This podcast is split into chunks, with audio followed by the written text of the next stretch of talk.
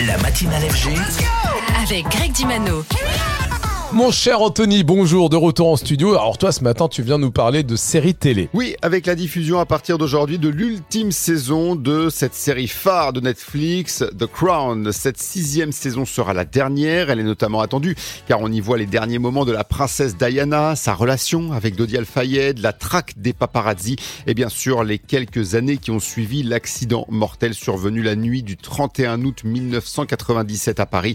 Un accident que Netflix, comme le créateur, ont voulu traiter avec respect et sensationnalisme.